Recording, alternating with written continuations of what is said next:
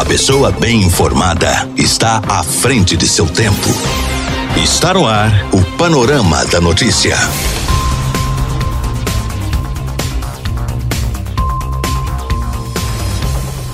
Olá, boa tarde. Hoje é quarta-feira, dia 30 de dezembro de 2020 e está começando o Panorama da Notícia, um programa jornalístico com abrangência regional do Alto Paranaíba. Eu sou Ítala Ferreira e te faço companhia até o meio-dia e meia aqui na Rádio Paranaíba. Fique ligado e muito bem informado. O nosso compromisso é com a informação séria e imparcial. É o jornalismo da Paranaíba FM disponibilizando seu espaço a serviço da comunidade neste país chamado Brasil. Mais um dia está começando, é mais uma oportunidade de sermos ainda mais felizes. Você está na Rádio Paranaíba, a rádio que é a sua voz. Tenha uma boa tarde tarde e confira agora os principais destaques do Panorama da Notícia. Nesta edição do Panorama da Notícia, você vai saber que. Câmara de Vereadores devolve mais de 600 mil aos cofres públicos em Rio Paranaíba. Corpo de Bombeiros alerta para riscos de acidentes com fogos de artifícios na virada do ano. Brasil passa a exigir teste negativo de Covid-19 para entrada no país. Movimento nas rodovias mineiras deve ser intenso mesmo com a pandemia. Tudo isso e muito mais você confere agora no Panorama da Notícia. A sua voz está no ar em 99,5. Rádio Paranaíba.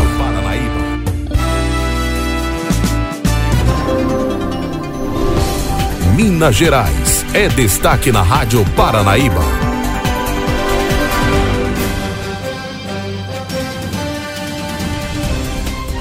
Movimento nas rodovias mineiras deve ser intenso mesmo com a pandemia. Último dia do ano e muita gente ainda vai sair da capital para passar o Réveillon fora de BH. Tem gente que viaja hoje ainda, tem gente saindo amanhã, não importa o dia. O importante é redobrar a atenção na estrada. Isso porque, com o feriado prolongado, as rodovias vão estar mais cheias e, nesse cenário, o risco de acidentes é maior. Como ocorre todos os os anos, a Polícia Rodoviária Federal faz um esquema especial para esse período e pede atenção aos motoristas para trechos mais perigosos. Apesar da pandemia, as estradas estão com fluxo intenso e isso exige mais cautela. E é sobre esse movimento nas estradas nesta quinta-feira que falamos agora aqui no Jornal da Itatiaia com o inspetor Aristides Júnior, da Polícia Rodoviária Federal.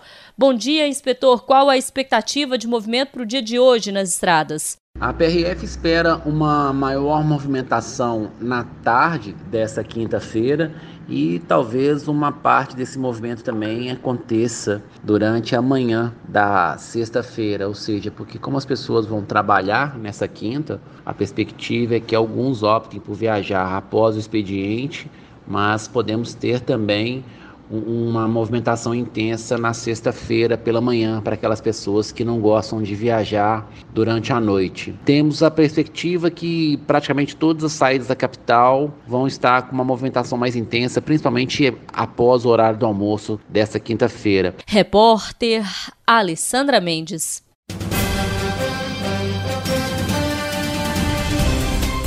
Brasil passa a exigir teste negativo de Covid-19 para entrada no país. E a partir desta quarta-feira, passageiros de voos internacionais que embarcarem para o Brasil precisarão apresentar um teste negativo ou não reagente para a Covid-19. O exame deve ter sido feito até 72 horas antes da viagem. A obrigatoriedade vale para todos os viajantes, brasileiros ou estrangeiros, independentemente de sua origem. A medida publicada na semana passada também trata da proibição em caráter temporário da entrada no Brasil de voos com origem ou passagem pelo Reino Unido e Irlanda do Norte. O descumprimento da exigência pode gerar responsabilização civil ou penal, deportação de volta ao país de origem ou a invalidação do pedido de refúgio, caso ele exista. Para o Dr. José Geraldo Ribeiro, médico epidemiologista do grupo Pardini, a medida tomada pelo governo federal foi correta. Esta medida visa impedir a entrada de uma nova cepa de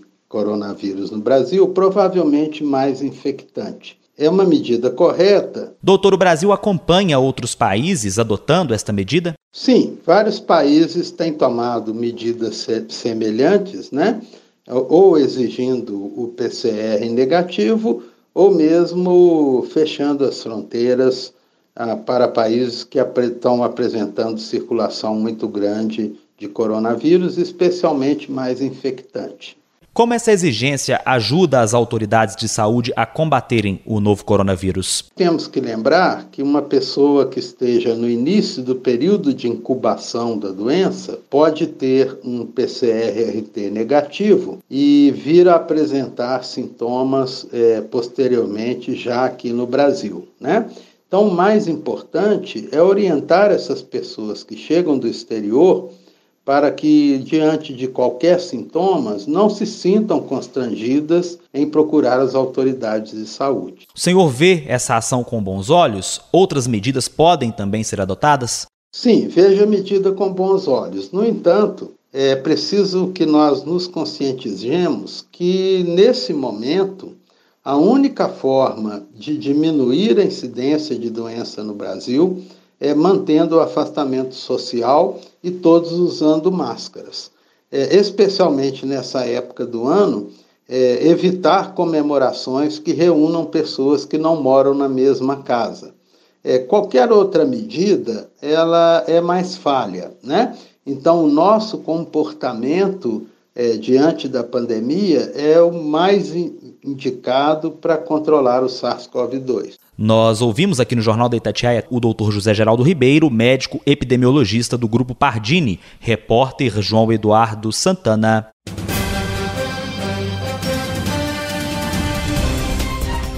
Corpo de Bombeiros alerta para riscos de acidentes com fogos de artifícios na virada do ano. Hoje é o último dia do ano e, por causa da pandemia, shows na virada para 2021 estão cancelados. Eventos oficiais também não podem acontecer devido à necessidade do isolamento social para que não haja a disseminação do coronavírus. Porém, a tradicional queima dos fogos de artifício início à meia-noite preocupa o Corpo de Bombeiros, já que grupos de amigos e familiares podem fazer o manuseio do artefato sem os cuidados necessários. Só no Natal, em Belo Horizonte, foram sete ocorrências de acidentes envolvendo a queima de fogos.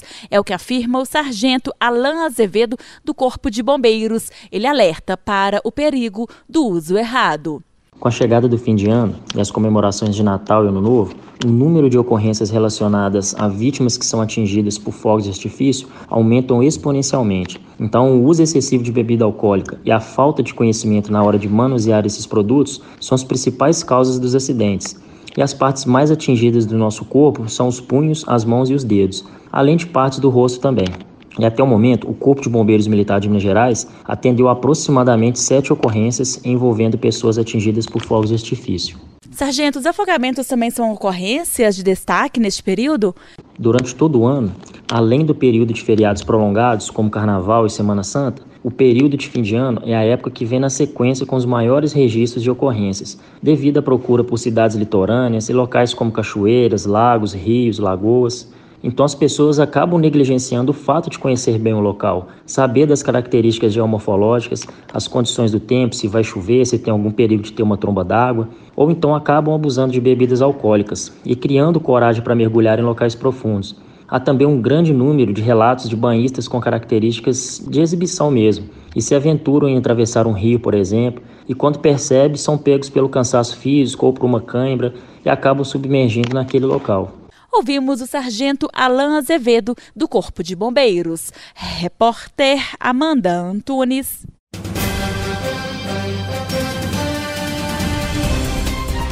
Câmara de Vereadores devolve mais de 600 mil aos cofres públicos em Rio Paranaíba. A Câmara Municipal anunciou nesta quarta-feira a devolução de mais de 600 mil reais aos cofres públicos em 2020. A informação foi divulgada pelo presidente da Casa, Alexandre Marques, em uma live numa rede social. Segundo o político, a devolução é oriunda do duodécimo e do fim do exercício da Casa Legislativa. Durante o ano, já havia sido devolvidos cerca de 166 mil reais destinados ao combate ao novo coronavírus. Marques fez um balanço positivo de sua gestão à frente da Casa Legislativa de Rio Paranaíba e chegou a cobrar da imprensa a divulgação da devolução do dinheiro. Porém, até o momento da live, a Câmara não havia se manifestado a respeito da devolução e a imprensa não havia sido noticiada sobre o fato. Ainda durante a transmissão, o vereador, que deixou o cargo às 23h59 desta quinta-feira, fez um agradecimento aos seus eleitores e desejou boa sorte aos novos parlamentares que tomarão posse nesta sexta-feira, às 19 horas no Salão Verde de Rio Paranaíba. Para concluir, uma excelente notícia que eu não poderia deixar de passar aqui para a população, compartilhar com a população. Espero até né, que a imprensa seja imparcial e venha mostrar, tal como mostrou nos anos anteriores, né? Mas nós conseguimos, pessoal. Nós conseguimos fazer uma devolução histórica para o executivo. A Câmara de Vereadores de Rio Paranaíba, no ano de 2020, ela devolveu mais de 600 mil para o executivo, tá? Repito, mais de 600 mil foram devolvidos para o executivo.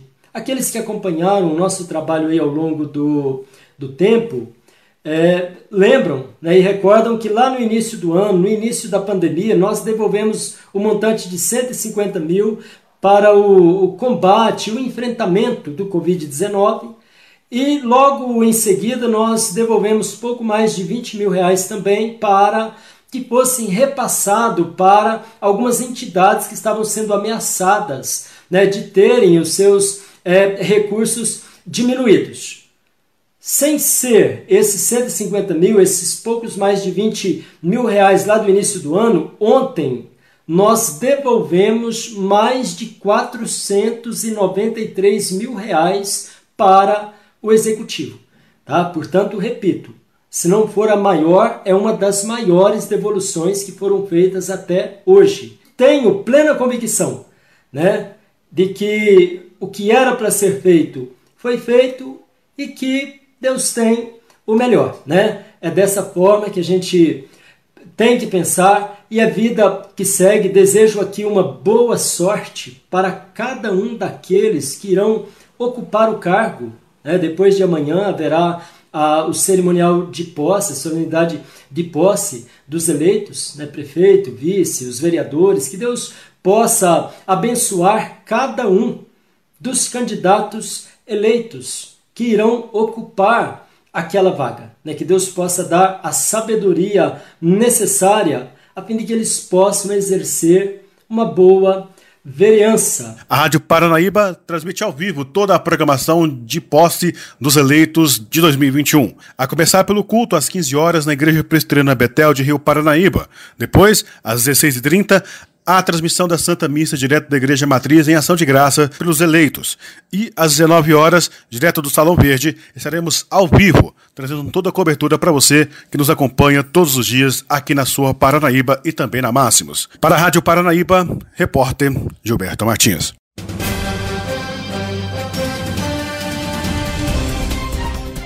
Saiba quais expectativas para as contas públicas em 2021. Estamos recebendo aqui no Jornal da Itatiaia o professor do Departamento de Economia da PUC Minas, especialista em contas públicas, Flávio Riani. Professor, bom dia. Seja bem-vindo ao Jornal da Itatiaia. Muito bom dia, prazer estar com vocês de novo. Bom dia, professor. Já na primeira pergunta, municípios, estados e o governo federal terão muitas dificuldades com as suas finanças com caixa em 2021? Seguramente terão, porque a questão do governo hoje ela é muito complexa. Você tem uma pressão é, sempre crescente por gasto público, né? E na medida que a economia não desenvolve, você também não consegue obter recursos para financiar esses gastos. Né? Tanto é que já há uma previsão a nível federal de um déficit bastante significativo. Então, assim, nós podemos esperar dias bastante complicados do ponto de vista das finanças para esses próximos dois ou três anos. Quando o senhor está falando de dias bastante complicados, como é que isso pode se traduzir, por exemplo, professor? Não concessão de benefícios, cortes. Dá exemplos para a gente, por favor, do que esperar. Só para dar uma ideia, por exemplo, o governo federal havia feito uma, uma previsão esse ano de um déficit primário, né? Cerca de 130 bilhões de reais. Né? E com a pandemia, o que, que acontece? Esse déficit hoje, a estimativa é que ele chegue a 900 bilhões de reais. E para o ano que vem, já há uma previsão de déficit primário de 235 bilhões, mais ou menos. Né? São valores extremamente difíceis do governo equacionar dentro do formato normal que se espera que haja um ajuste fiscal. Né? Ou seja, para que o governo acerte as contas dele, há uma necessidade muito grande de aumentar a receita, o que não é fácil num período de, de recessão, igual nós estamos, e também é diminuir os gastos, que nós temos visto a dificuldade que se tem de aprovar mudanças quando se, se necessita do Congresso. Né? E nós já estamos acumulando 900 bilhões de, de déficit, e já temos uma previsão para esse ano, que está começando agora, né, de 240 bilhões. Isso nós estamos falando só de déficit primário. O, o que, que significa isso? Nós estamos pegando a arrecadação básica do governo, que é praticamente a receita tributária, e dela extraindo o que a gente chama das despesas primárias, que é a parte de pessoal e de manutenção do, dos órgãos públicos, né, da, dos hospitais, das escolas, da, da polícia, etc. Né? Agora, além desses, desse déficit, o governo tem, para 2021 agora, uma estimativa de juros da dívida de 630 bilhões. Então, pega bem, um déficit que já está programado de 200 bilhões, mais 630 bilhões dos juros da dívida que terá que ser pago, esse déficit ele acaba ele é muito maior, né? E o governo não vai ter arrecadação para financiar tudo isso. Professor, e quando a gente fala de todas essas dificuldades de caixa, o senhor vê espaço mesmo para ganhar força a ideia de novos impostos no país? Pois é, existem algumas alternativas que são apresentadas, né? De tentar simplificar o sistema, de tornar o sistema mais justo, buscando aí uma forma de tributar as grandes rendas uma proporção maior e tudo, né?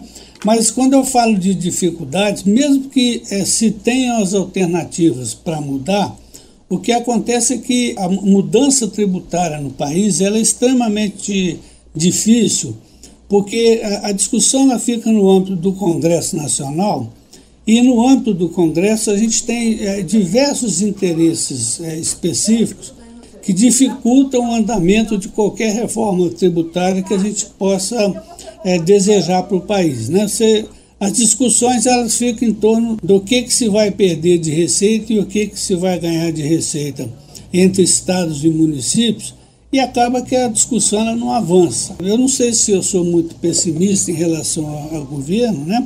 mas eu vejo muita pouca possibilidade de você só na questão tributária, tentar melhorar as finanças do governo. A parte de gasto, nós também já vimos a dificuldade que se tem com as reformas que o governo propõe. Né?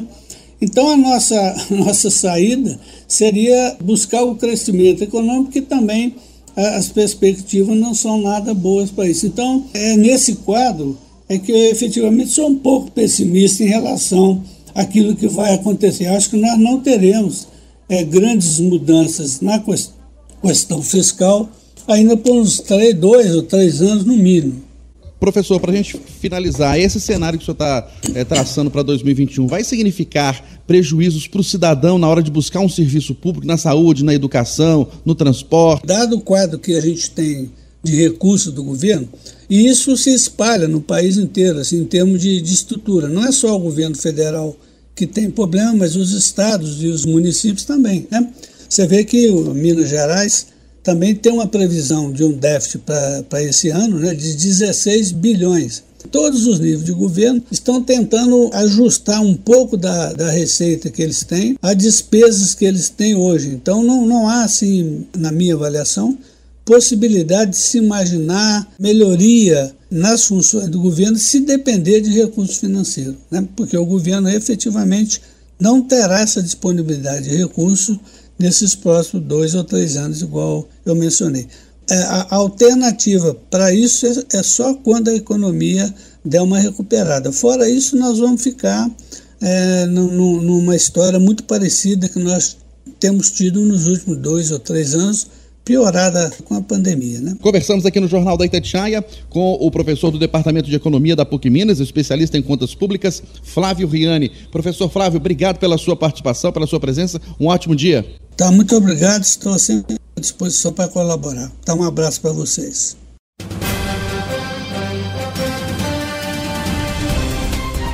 Polícia Rodoviária Federal reforça fiscalização nas estradas devido ao fim de ano. Começa daqui a pouco, à meia-noite, a operação da Polícia Rodoviária Federal de fiscalização nas estradas mineiras para o feriado prolongado de Ano Novo, com foco na diminuição de acidentes e reforço do efetivo em locais estratégicos. A operação vai contar com ações em todas as regiões do estado. Quem vai pegar a estrada deve ficar atento porque o movimento movimento será grande nesta quinta e sexta-feira. Por isso, o inspetor Aristides Júnior, da Polícia Rodoviária Federal, alerta para os cuidados nesse tipo de cenário. Rodovias mais cheias significa dizer que o motorista vai ter que ter mais cuidado, mais cautela, mais responsabilidade, evitar as ultrapassagens proibidas, se manter na fila quando se deparar com algum congestionamento, não abusar da velocidade aqueles que vão viajar durante a noite, lembrar-se que realmente durante a noite, durante o período da noite, tudo fica mais complicado, então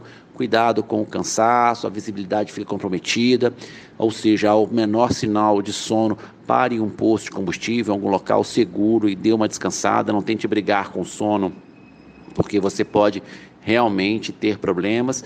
E aqueles que vão viajar durante o dia, realmente o, a própria qualidade do dia contribui, mas é fundamental que cada um dê a sua parcela de contribuição para evitar os acidentes, que são os maiores problemas que nós registramos nesses feriados prolongados. Lembrando-se que uma boa revisão no veículo antes de iniciar a viagem é fundamental. No decorrer da viagem, lembre-se também que os ocupantes do veículo, todos eles devem estar utilizando o cinto de segurança, crianças não devem e não podem ser transportadas no colo, os faróis baixos devem estar acesos durante o dia em qualquer rodovia por onde você transitar. E, acima de tudo, calma, tranquilidade, para que você possa fazer a sua viagem com segurança. Esperamos um, um, movimento bastante intenso de volta no domingo, somando-se aí os motoristas que viajaram no Natal e que não retornaram ainda, além de, dos motoristas que viajarem nesse feriado do Ano Novo. A BR que, com certeza, onde teremos os maiores congestionamentos é a BR-381, para quem sai ali para a região do Espírito Santo, Vale do Aço, litoral da Bahia, ou seja, é uma rodovia que vai exigir muita paciência e cautela dos motoristas na saída e também no domingo no retorno, quando esperamos realmente grandes congestionamentos se formando nessa rodovia. Ouvimos o inspetor Aristides Júnior da Polícia Rodoviária Federal. Repórter Alessandra Mendes.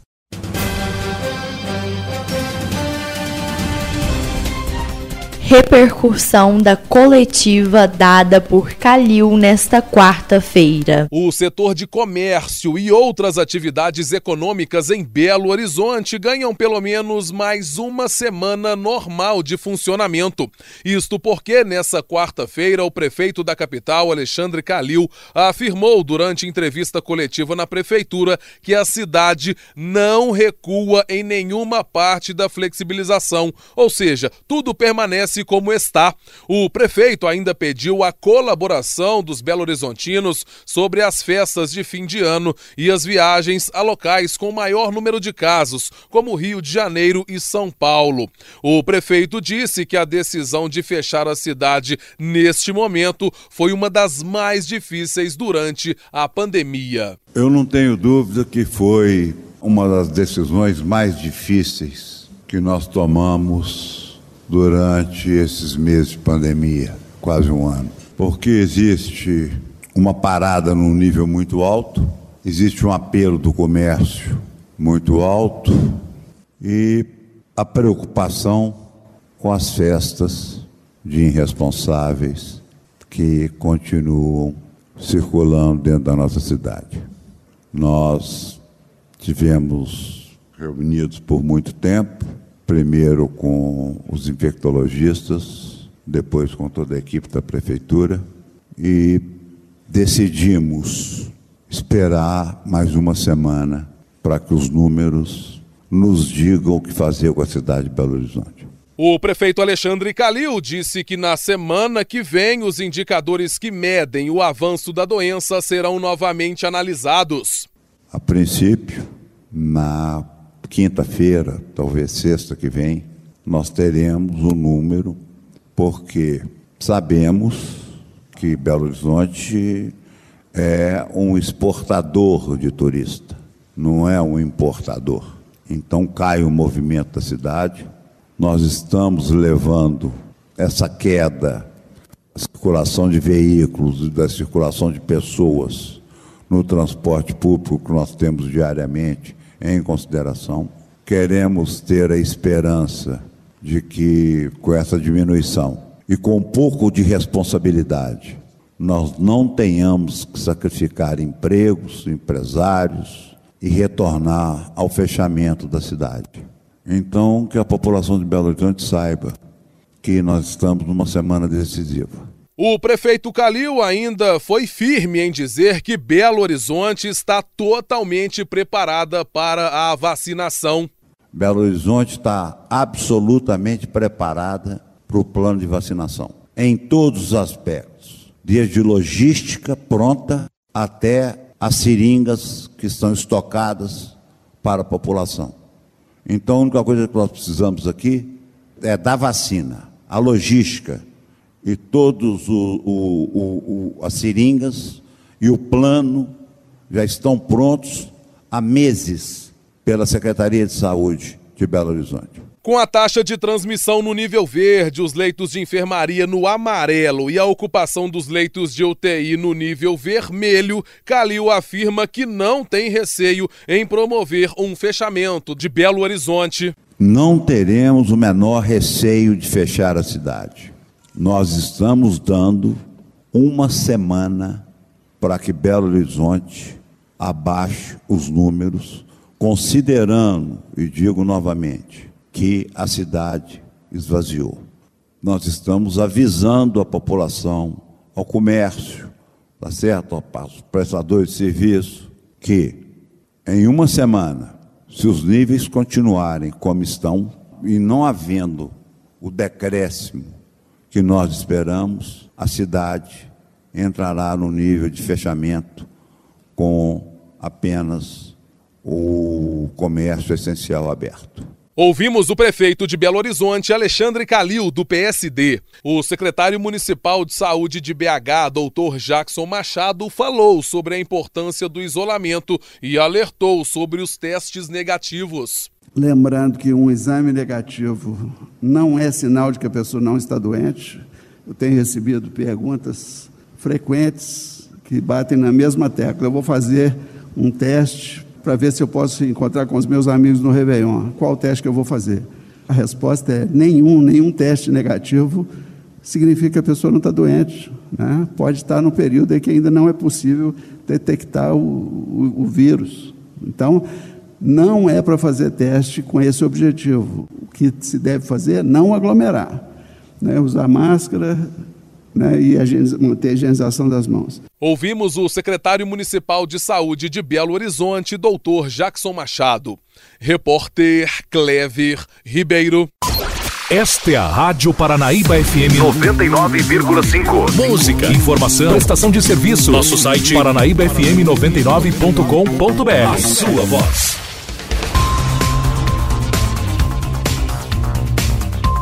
E esse foi o panorama da notícia nesta quinta-feira, com a apresentação e edição Ítala Ferreira. O Panorama da Notícia, uma produção do Departamento de Jornalismo da Paranaíba FM. Agradeço o seu carinho, a sua audiência e continue com a programação da Paranaíba FM. A seguir, mais uma edição do Jornal da Itatiaia. Fiquem todos com Deus, tenham uma boa tarde. Final do Panorama da Notícia. Agora você já sabe o que está acontecendo no Brasil e no mundo.